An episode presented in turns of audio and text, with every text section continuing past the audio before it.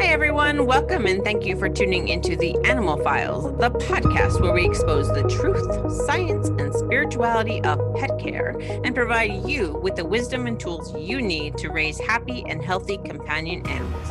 My name is Victoria, an animal spirituality facilitator and integrative energy practitioner. And my name is Miranda, an animal health technologist and pet care safety expert. Let's dive in, shall we? Hey there, everybody, and welcome to season three of the Animal Files podcast. We are so happy to be back. We're going to start this season off with a bang. We got a series for you, and we're calling it Much Ado About pit bulls and bully breeds. Now, don't get your panties in a bunch. We are on the side of the pit bull, but you need to understand everything that surrounds this crazy narrative that people have about pit bulls. What is a pit bull? Why is the narrative there? We're going to tell you all the things that you need to know so you can make up your own decision or change your opinion about these beautiful animals. So I'm going to let Miranda take it away. Hmm. Well, you know, I get why people have the different views that they have. You know, there's so much information out there, and depending on what you've heard, what you've read, what you've seen, it can have an influence on what your perception is. If you've watched or read the news at any point, you've probably heard about some dog attack that has been attributed to a quote unquote pit bull. And you'll see soon why I'm putting it under quotes instead of just saying fully pit bull. So, when you watched or read the news at any point, how did it make you feel? Did you feel angry? Did you feel fearful? Did you feel empathetic?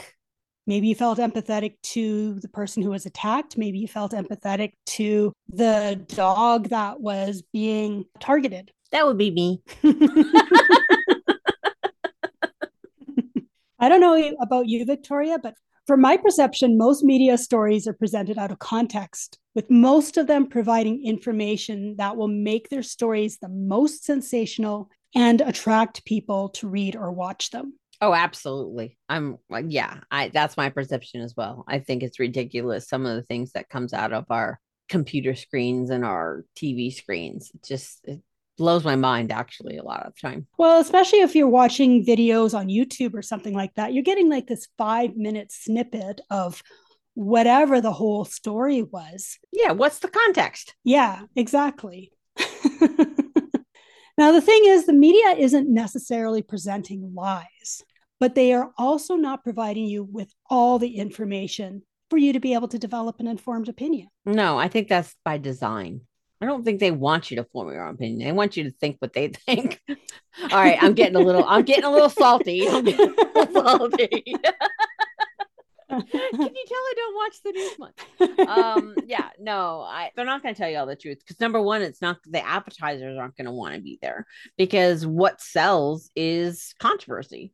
The more controversy you build up, the more money you're going to make, and the more advertisers will come to you. And all news is supported by advertisers. Yeah, I mean, it's again, it's my perception, but it seems like the groups or the organizations that have the loudest voice or get the most financial support are going to be the ones that get heard. Yeah, I would agree with that. So, what we're getting at is that you really need to be careful about taking what you hear in media as 100% the truth before forming any opinions, regardless of whether it's about pit bulls or whatever other topic might be out there.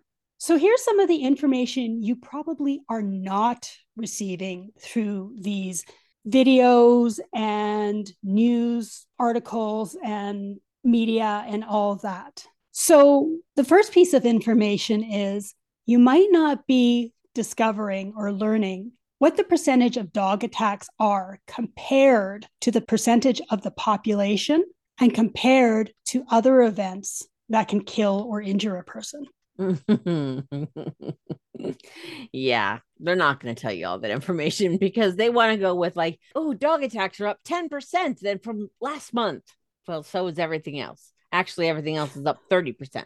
So what's the big deal? Why are you not giving me the other information? Right. you know, and it might only be 20 dog attacks out of a population of a million people, which is Yeah. generally what the facts are. yeah, always be careful with percentage points. If somebody tells you that something is up a percentage point, you need to go a little bit deeper and find out what they mean by that and where they're getting that figure because most of the time it's nowhere near the issue. I mean, obviously, if you had one attack last year and now you had two, attacks doubled, but it's only two people. Right. always go deeper. Another thing you're probably not aware of is how many dog attacks occur by much smaller dogs that never get reported. Probably hundreds. Mm. Yes, smaller dogs may not be able to do as much damage, but small dogs often have a tendency to be pretty aggressive. Yeah. And you also got to figure out why a person, say, like a person dies of a dog attack, how many people were killed by a dog? What did they die of? Because guaranteed they did not die from the bite. They may have died because maybe the dog jumped on them, they fell and they hit their head, or they got septic. Unless they're going for your throat and your jugular when they do the attack, the chances are you died of something other than the attack. Mm. Yeah, they're not telling you all the information. So Mm. I mean, if a small child gets attacked by, say, a 20 pound dog, that 20 pound dog, because of Chihuahua mix or something like that, is not going to get the news story, even though the child died from a bite from a Chihuahua mix dog. Mm. And that kind of leads to this next piece of information that you're not likely to be receiving. And I think it's a really, really key point is what activities occurred prior to the attack. Mhm. yeah. You know, we're always quick to blame of, oh, the dog attacked for no reason. Really? The dog never attacks for no reason. Never. There's always a reason, whether it's trauma from their owner or whether, especially with a child, the child did something the dog was not comfortable with, and the child did not understand the cues that the dog was giving prior. They were trying to ride them like a horse or pull on their tail or pull on their ears or something like that.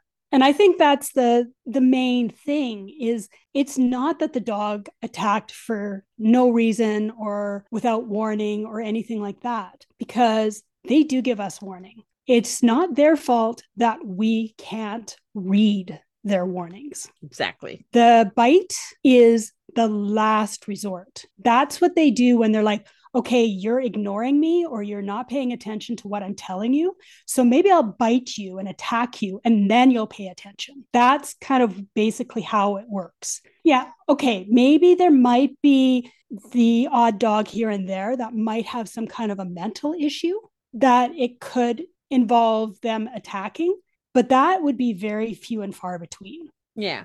Or like I mentioned earlier, if the dog is actually n- abused by its owner. So the dog already has this natural heightened sense of protection because he's constantly getting beat or treated poorly by his person who is supposed to take care of them. And so they just don't know how to behave because they're always in this state of survival. even still though i think they still give warning they're, yeah. they, they're It might to be a have a, quick, though. stance oh yeah maybe yeah, it might be, very a quick succession. Like they may just go off quicker than like say uh beloved golden retriever that, that has a loving home. Like they're gonna have be slower to get to that point. But you know, if you think of humans, if we are abused, whether as a child or if we're in a domestic situation, our emotions are heightened and so our reaction times are quicker because of everything.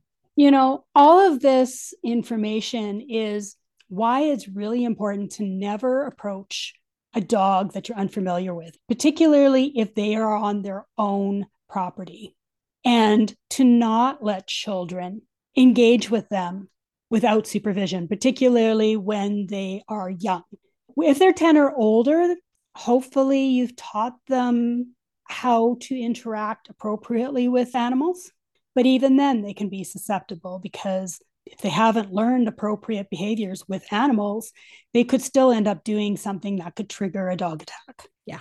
we also have to remember that sometimes parents don't know. True. So hopefully they can find us and they can learn how to approach animals and how to understand the communication. Obviously, you can't fault a parent for not teaching their child something that they don't know. Mhm. But hopefully, those of you who are listening to this podcast, if you have friends or family that are like that, maybe you can help them understand that an animal is going to communicate something that nothing happens out of nowhere. It doesn't come without a warning. There's always warnings, and you can help them learn that. Mhm. And so we can, you know, expand the thinking around this.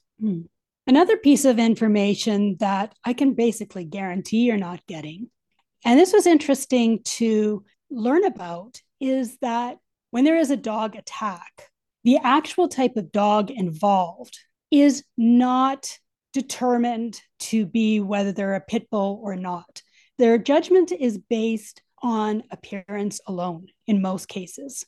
Very, very rarely is DNA testing actually done. And we cannot make the assumption that because a dog supposedly looks like a pit bull or a bully breed, that that automatically means that they've got all the DNA of a pit bull or a bully breed. Yeah. There's actually been information that, you know, a dog will look like a dachshund. There have been tests that show that only 10%, if it's not a purebred, that only 10% of that dog may actually be a dachshund. And the rest of the DNA is made up from other breeds. Interesting. So, without a DNA test, just because a dog looks a certain way does not mean that that's what they are. And the general population seems to believe that all large, boxy headed dogs are pit bulls. Which is not true. I mean, we've mentioned it many times that pit bulls aren't really a breed in itself. Right. We'll get into that. Yeah. You can't just label something like that just because they have a boxy head. Mhm. They might just be a thick boxer, have not a stitch of any of the particular quote unquote bully breeds in them. Mhm. But because they have a thicker jaw or they have a square head, that they're automatically considered a pit bull. I don't know about you, Miranda, but I've seen Labradors that have boxy heads, Mhm. pure Labradors that have boxy heads. And you automatically think that they're mixed with something else, but no, they end up being 100% Labrador Mhm. like DNA is such that any features or any like attributes can come out of that feature. Yeah. So we can't judge just based on looks. No, and I mean, maybe it might feel logical to you to judge a dog or an animal based on their appearance.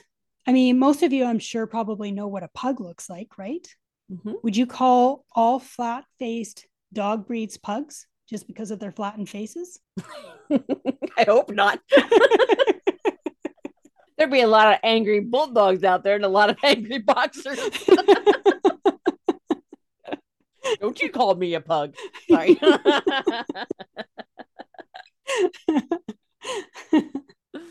Another thing to consider, which is most likely not brought up in the information you're receiving, is what is the treatment and the training of the dog that was involved in the attack? How responsible are the dog owners? yeah, that goes back to the whole abuse thing. Now, you don't have to physically abuse the dog to neglect your dog and to create behaviors that would end up being like a hair trigger or whatever. You can just not pay attention to your dog and they have no training whatsoever. They have no idea how to, they're not even socialized. Mm-hmm. How do you expect a dog to behave exactly the way you expect a dog to behave if you don't train them? It kind of comes to the humanization to some aspect because it's like we get this idea in our head that people should behave a certain way, dogs should behave a certain way, cats should behave a certain way, and that it just should be automatic and that, you know, we shouldn't have to do anything in order for them to have that behavior. And that's just not the way it works. no, it's not. And you know what I've also heard, which is so blows my mind. I've actually heard people say, well, they should know better. oh, yeah. Excuse me? Did you train them to know better? Well, no, they should just know better. Uh, get out of your butt and start training your dog because they're not going to think the way you think they think they're supposed to think. Does that make sense? they're not going to think the way you think they think. They just aren't. They're a completely different species. They're completely you can't they don't they're not going to know better unless you teach them to know better. And in that case, you have to continually teach them for the rest of their lives because it's not normal for them. Mm-hmm. It's hmm. not their normal brain activity. You know, animals don't really analyze. They don't think of a previous situation well, I mean, they kind of do, but not in this, the way humans do. Like, oh, well, you know, I should behave this way because this person might be offended if I say this or do this or something like that, which is something that humans learn based on experience.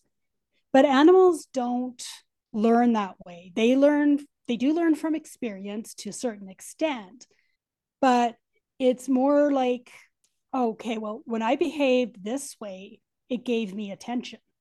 That doesn't necessarily mean it was good attention or bad attention. It just simply gave them attention. So they're like, if they weren't getting a lot of positive attention, they're going to repeat that behavior because it just gave them attention in general.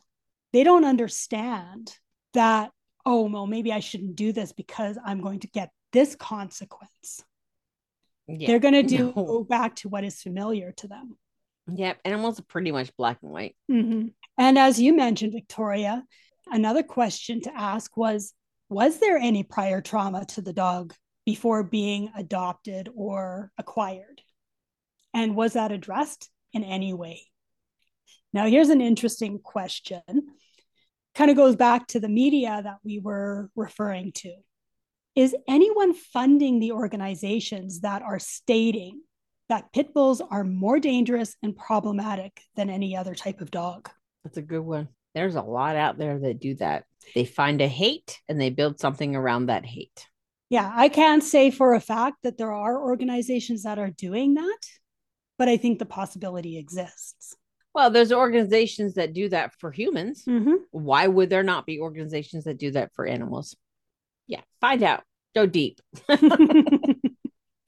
These are just things to consider before making your opinion because you know you really have to think about what is your opinion based on? Is it based on hearsay or is it based on fact? Good question to ask.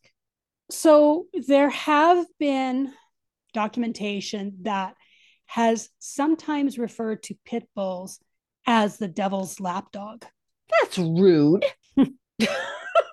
That is so rude. Well obviously somebody who hated pit bulls coined mm-hmm. that phrase bad people. so rude. I don't think it's a fair label. I think it no. is created by people who don't really understand the nature of pit bulls and the nature of bully breeds. It's based in mis- misunderstanding. Yeah. Maybe hate, but I think misunderstanding is kind of the the root of it. I think it's just straight up racism to pit bulls. you know, I mean, obviously it's not a, yeah, but you get my point. Mm. You hmm. get my point because no other animal really gets that. Mm. I mean, the energy around it, the emotions around it, it feels like a just a different form of, you know, a racism of sorts. And we all see that every day in our lives. But mm. I mean, our animals should not have to deal with that too. Right. But, you know, there have actually been other breeds, not just pit bulls, who have been targeted in the past. Pit bulls are just the current focus. Oh, okay. And well, we'll, we'll get into that in a bit too. it's still, I still think it's like a racist thing. Leave the animals alone. Let them live their lives. Take care of them. Be kind to them. See, I told you we're on the side of the dog. So You know, many people, perhaps even you, have come to believe that all pit bulls are aggressive and dangerous. But are they really? Are they really the huge problem that many societies seem to think they are? No. Or is the problem really the humans who are misunderstanding them and choosing to view them in a similar way as the witches of the 1400s to 1700s. Ooh, yes.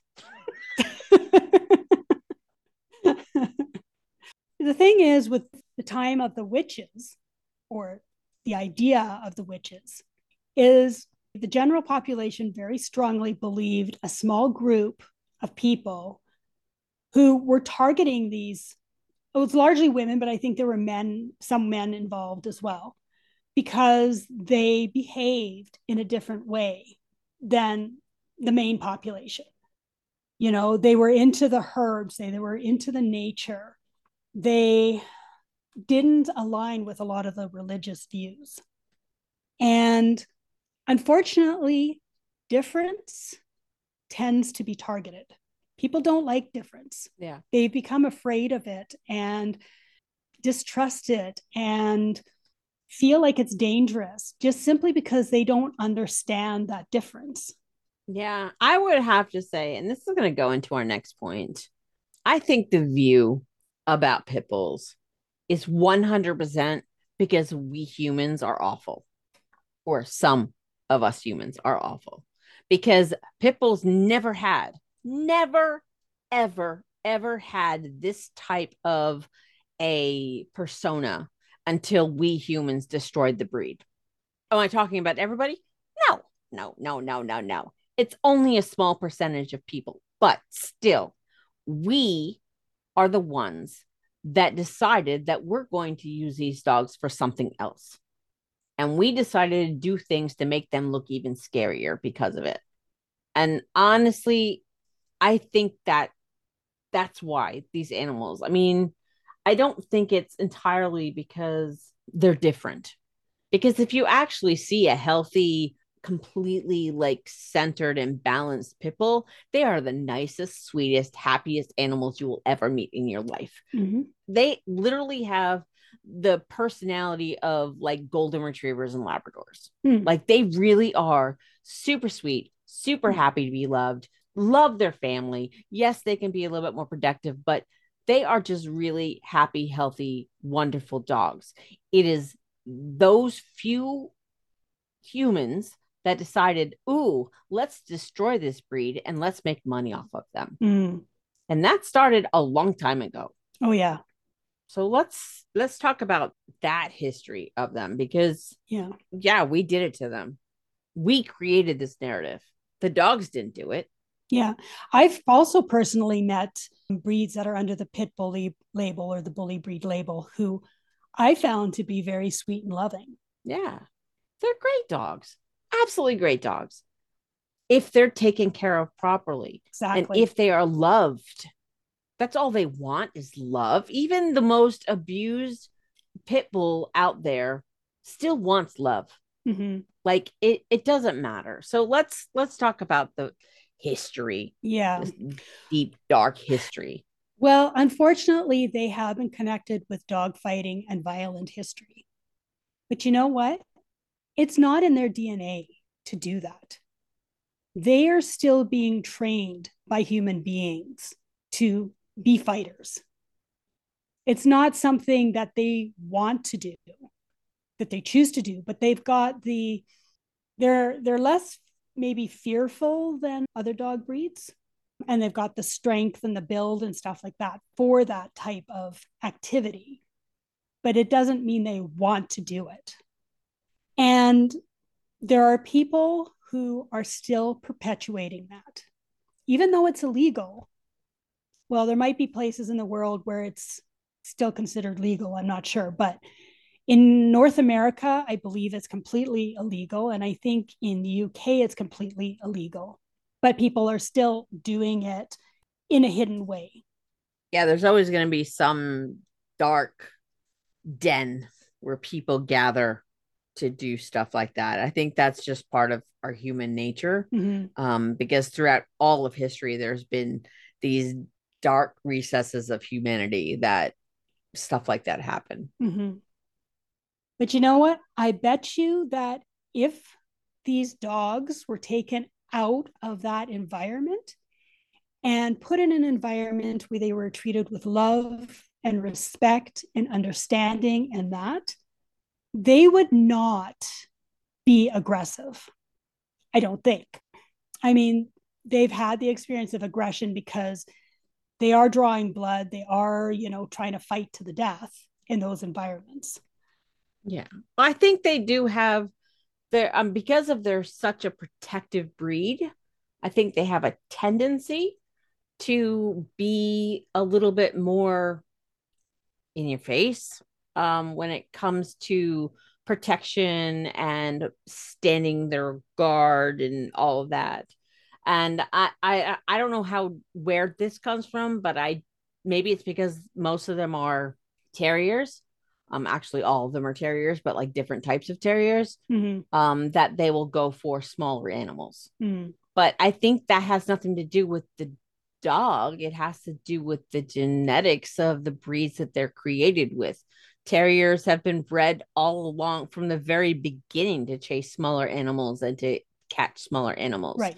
So that's not that individual dog. That's just what the parts of them, DNA wise, were created to do years and years and years and years and years ago. Yeah, and that's where the understanding needs to come in. We need to understand what is inherently natural for them. But that doesn't mean that they're necessarily going to be aggressive. If they're given the appropriate environment to thrive in, and with the respect, I mean, we also need to understand and respect that because they might have more of a protective nature and, you know, coming from that traumatic kind of environment, that, you know, we need to avoid putting them in a situation where they feel like they can't escape or feel yeah. like they're being feeling threatened in some way. So this is where the understanding and respect comes in. And other dogs that are, you know, under the pit bull and bully breed label who have never been involved in dog fighting, they just have sort of that history behind them. Is everyone a product of their past with no hope of a different future? Like, what about human beings who were abused by their parents? Does that automatically mean, oh, well, that child is going to be abusive now? Some do become abusive, but there's a lot that overcome that and they live a very good life, sometimes with also trying to help others. Mm-hmm. So you can't say that just because they have this certain history, that they're all going to be this kind of personality. Yeah. Well, going back to uh, past, so where does the term pit bull come from? Because we did mention that pit bulls aren't even a breed. Right. So the term pit bull was just a term that was chosen, but it's actually a blanket term. It's not a term for a breed. It actually refers to five main different breeds. And only one of them was actually a breed that was used for fighting. Mm, good to know. Bully breeds is another blanket term that tends to get used. And it actually encompasses about 12 different breeds of dogs. Oh, that's a lot of dogs. Yeah. you just can't judge an animal when they have a history like this. Five main breeds and maybe even up to 12 different breeds. How can you categorize a pit bull as being that breed? Mm-hmm. Like you can't. It drives me nuts. What? It is what it is. And we're just giving the information. So when we come back, we are going to go a little bit further into those particular breeds that we have mentioned.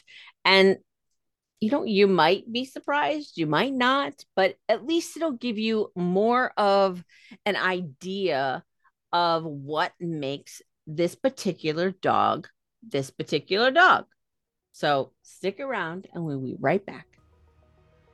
Hi, everyone. We hope you've been enjoying our very first episode of season three. It's been a great couple of years so far. Miranda and I just want to take a moment and thank you all for joining us on this journey and listening each and every week. We've got lots planned for you this season great interviews, great topics, and we're even building you a home on YouTube. If you want to help us out and be the first in line, just head to YouTube, look for the Animal Files podcast, and hit that subscribe button. Or you can just head to the website, www.theanimalfilespodcast.com. Now that that's out of the way, let's get back to the conversation. And we are back. You are listening to the Animal Files podcast, our very first episode of season three. Before the break, we started to talk about how pit bulls are basically comprised of five different dog breeds, but now can involve up to 12 different breeds, and why it's kind of not in their best interest for you to judge them just by looks. Mm. So we're going to break that down a little bit more. And again, we're going to remind you that a pit bull is not a breed of dog, it is a type of dog, which is a big difference. So take it away, Miranda. Mm. We mentioned that there were five dogs that fall under the pit bull label. There's the American Pit Bull Terrier, the American Staffordshire Terrier, the American Bully, the Staffordshire Bull Terrier, the American Bulldog. But it can also include any crossbred dog that shares physical characteristics of these other breeds that will also fall under the pit bull label. So let's explore these different breeds and some of the misperceptions that can occur because of the appearance and the misperceptions that can occur based on history. The main breeds that are associated with the pit bull or the bully label, as we mentioned, one of them is the American bully. And this breed has been specifically developed for their gentle and affectionate temperament by responsible breeders. Repeat responsible breeders. So we're emphasizing that because that can play a role into whether an animal may be more prone to being aggressive or not. If they were bred by irresponsible breeders and not taken care of properly, they might be more fearful, more aggressive, more likely to feel threatened. The American Pit Bull Terrier is unfortunately the breed that is the most commonly used for dog fighting in the past as well as currently. They were not bred for this purpose, however. They are trained and they are often neglected and abused for this purpose. Just like I said, humans are destroying the breed. Mm. But they also perform a variety of jobs, including as a police dog. Mm. So, my question is if they were really so uncontrollable and dangerous, would they be used to work alongside police? Probably not obviously the police are able to train them because otherwise they would not be an effective partner for the police. The next breed, the American Staffordshire Bull Terrier, it's an early cousin of the American Pit Bull Terrier. They are larger and heavier than the American Pit Bull Terrier. Many AmStaffs, which is a short form that people like to use, have been found to successfully work in farming and military roles, as well as on movie sets.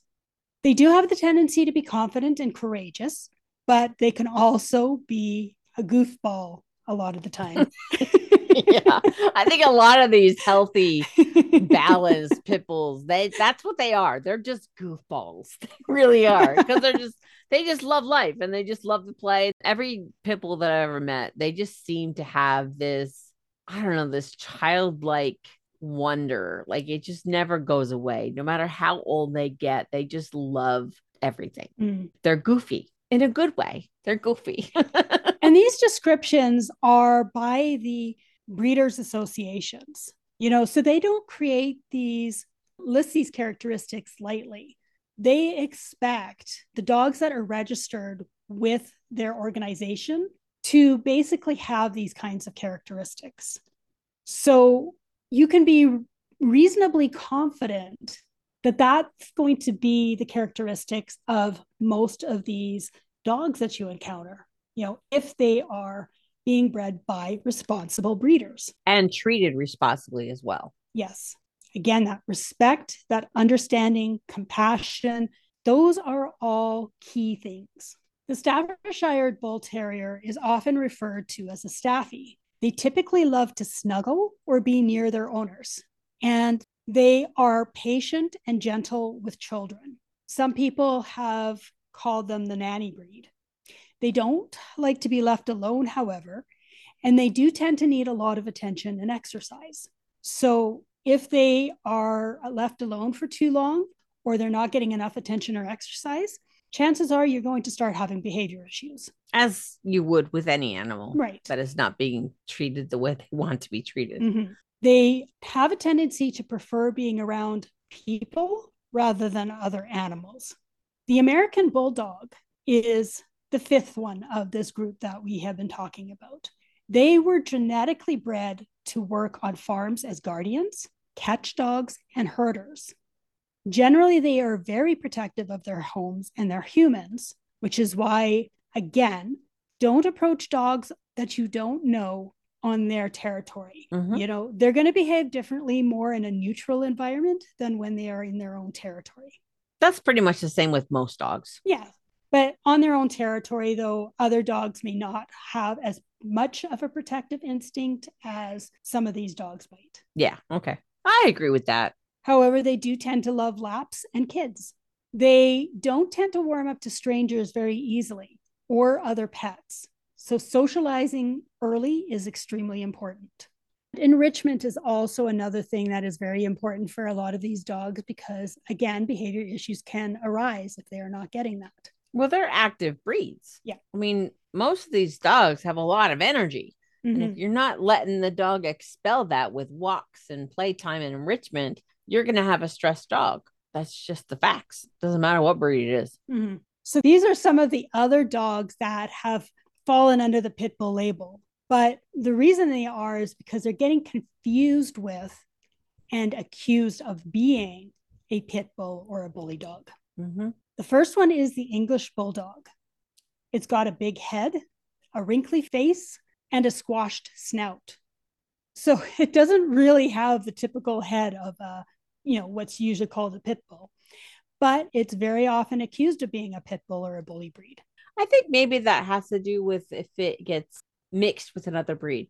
Like you may not have all of the English bulldog traits, but it could still be an English bulldog because maybe it has a little bit of another animal in them. Hmm. So it changes their look a little bit. Could be. I don't know. Maybe that's one of the reasons. Yeah, it might be. They originated in the 1800s, but this breed has changed greatly throughout the years as a result of breeding. Oh, yeah. They look totally different back then. Mhm. They get along with other pets, but they can be possessive with toys, food, and other things. So, you know, that's another reason that attacks could happen is if they become overly possessive and are not trained appropriately. Because you can train them to be able to not be overly possessive, but that's something you have to be aware of. Another dog is the English Bull Terrier or Bull Terrier. They are sometimes accused of being a pit bull or a bully breed, probably mostly because of its stocky, muscular body, but their head is long and generally kind of egg shaped. Some authorities will say that this breed can sometimes be autistic like. They tend to like most people, but not other animals that much. They have a tendency to be both goofy, but also very independent minded. Stand their ground. Mm-hmm. Yeah. If you want them to move and you try to like push them, it's like I remember seeing that. It's like, yeah, you're not moving them if they don't want to move. You're not moving me. I will move what I want to, master. the boxer is another one that has a tendency to be called a pit bull, which I don't think they look like a pit bull at all. yeah, neither do I. But I think it's because some people still clip their ears and their tail and stuff like that, give them that scarier look. Maybe. Again, we're going by judging looks Mhm. as opposed to the actual dog. Yeah. Note to you guys don't clip your ears and tails. I mean, seriously, just don't because you're just perpetuating this idea that these dogs are mean and nasty. Mm. That's all you're doing. You're not doing anything to benefit the dog. So just stop. The boxer tends to be very friendly, playful, and energetic, and they often work as herders, police dogs, and watchdogs. They are prone to separation anxiety. They need a lot of attention. So they're not dogs that you can lock up into a kennel or a crate or something like that for eight hours a day and then expect them to just behave in the way that you want them to behave when you come back. They do need somebody who is going to interact with them fairly regularly. The next dog is the Dogo. I don't know if it's Dogo or Dogo, Argentino. it's an Argentinian Mastiff. They have worked as hunting companions, guardians, and other companion roles. They do require regular positive socialization with strangers and animals. You know, these are all dogs that are being confused with pit bulls, but they're, again, just a reminder a pit bull is a type of dog, it's not a breed of dog. The old English bulldog, probably said differently because it's uh, not quite sure how it's that's spelled differently. It's spelled differently. Yeah, it's spelled differently. it's O L D E English, and bulldog is spelled B U L L D O G G E. So, you know, if any of you know if there's a different pronunciation for that, you know, feel free to let us know. but at any rate, it's an earlier version of the English bulldog. The face and the build are different. Another dog that is confused with the pit bull and bully breeds is the Patterdale Terrier or Black Fell Terrier. I don't think it looks at all like any of the breeds that are typically thought of as bully breeds. It often has a short, shaggy coat, although it can have a smooth coat, but they're not overly stocky and the head does not really appear blocky. They are bred to protect sheep and they need to have some type of job to do to avoid finding their own entertainment. It's probably why they're lumped into this because they're if they're bred to protect sheep, you don't know what's going to come for those sheep. So the dog needs to be pretty, pretty independent and pretty confident. Mm-hmm. The next dog is the Cane Corso, which is an Italian Mastiff.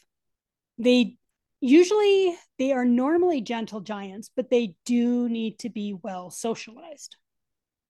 Socialization is kind of a key thing with a lot of these different dogs. Yeah. As well as providing them with plenty of exercise and enrichment and not leaving them alone. That kind of tends to be a theme that runs with a lot of these types of dogs. The Perro de Presa Canario is a Spanish Mastiff it's also a working dog that requires early socialization.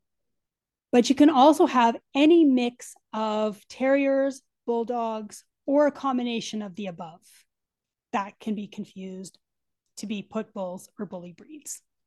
Yeah. And again, I'm going to remind you guys that a lot of these breeds, the people who get them do things like clip their ears and clip their tails, which changes their appearance.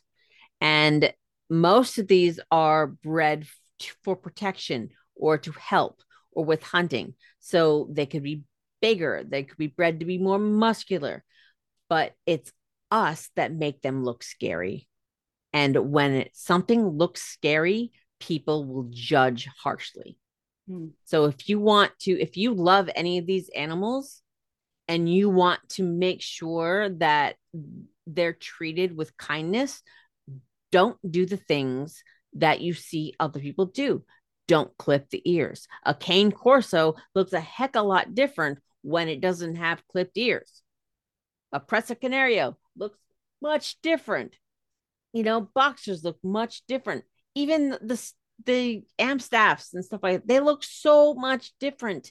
They don't look scary if they're not clipped.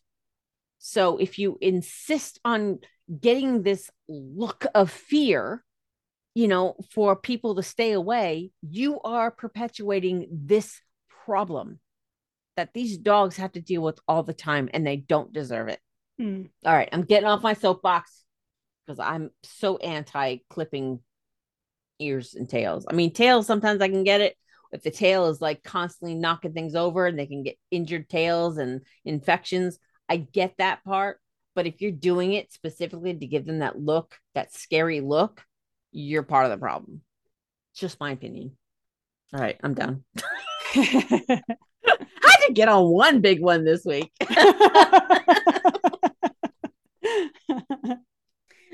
but you know, all of these existing breeds that we just talked about, none of them are the original breed that was bred for fighting purposes.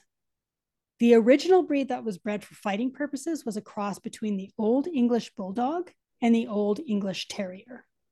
That breed does not exist anymore. Oh, that's good to know. The dogs that we've talked about are typically playful and affectionate. They also tend to be loyal and gentle when raised and cared for properly. So maybe by now you've been able to realize how misperceptions can wreak havoc both in the animal world as well as the human world.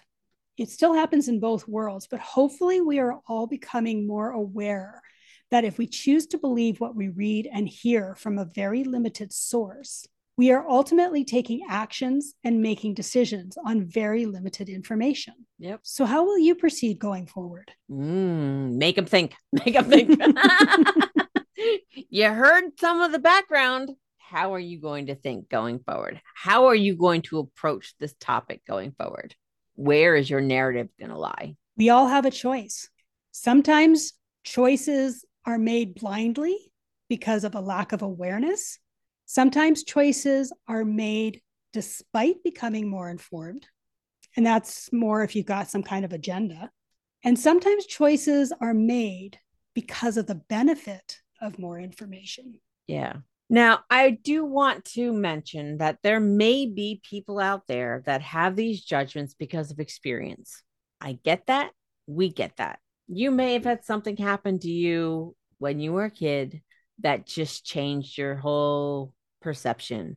But understand that that choice you made or that thought you had is based on trauma and not the truth. Mm-hmm. It was based on the actions of one dog that you may or may not have known the history of.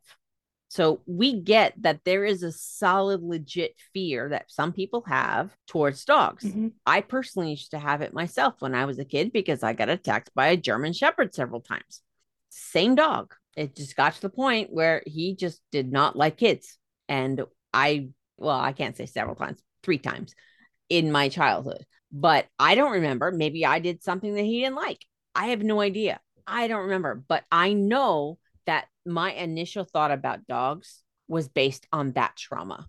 You can work through trauma and you can come out the other side and you can see the truth of these amazing animals. So I hope this first episode of our season three, and thanks for joining us, Mhm. has given you a lot of information. Our next podcast is going to be more about the judgment aspect because I think that is one of these things that really, really is important. Don't you agree, Oh, yeah, Miranda? definitely. The judgment is like the biggest thing that kind of goes into all of this. And then we're going to go into understanding them. We're going to give you all of the details and all of the information like we normally do so you can make your own choices, opinions. You can formulate whatever you want, but at least you have the truth.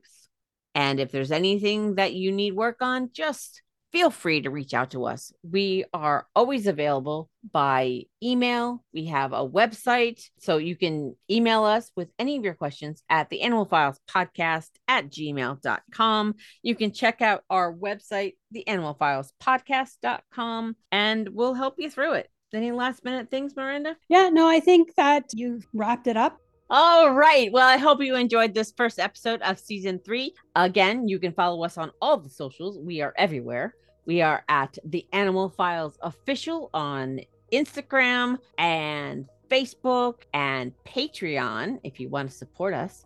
That's a nice place to go. And then we have Twitter, which is just at the Animal Files. And uh, you can ask us questions there too. So subscribe so that you can get notice of when our next episode in the series is coming up so that you can get all the information that is connected with this whole subject. Yeah, because this is a tough one. And we're kicking off our season three pretty powerfully, I would suggest, and maybe a little controversially, but hey, that's our way. That's what we do. So, so come back and join us next time when we talk a little bit more about these wonderful, amazing dogs. Have a great week, everybody. Bye for now. Thanks for listening to today's episode. If you enjoyed the show, please be sure to rate, review, and recommend the show on iTunes or wherever you get your podcasts. If you want some more great info, be sure to check out www.theanimalfilespodcast.com.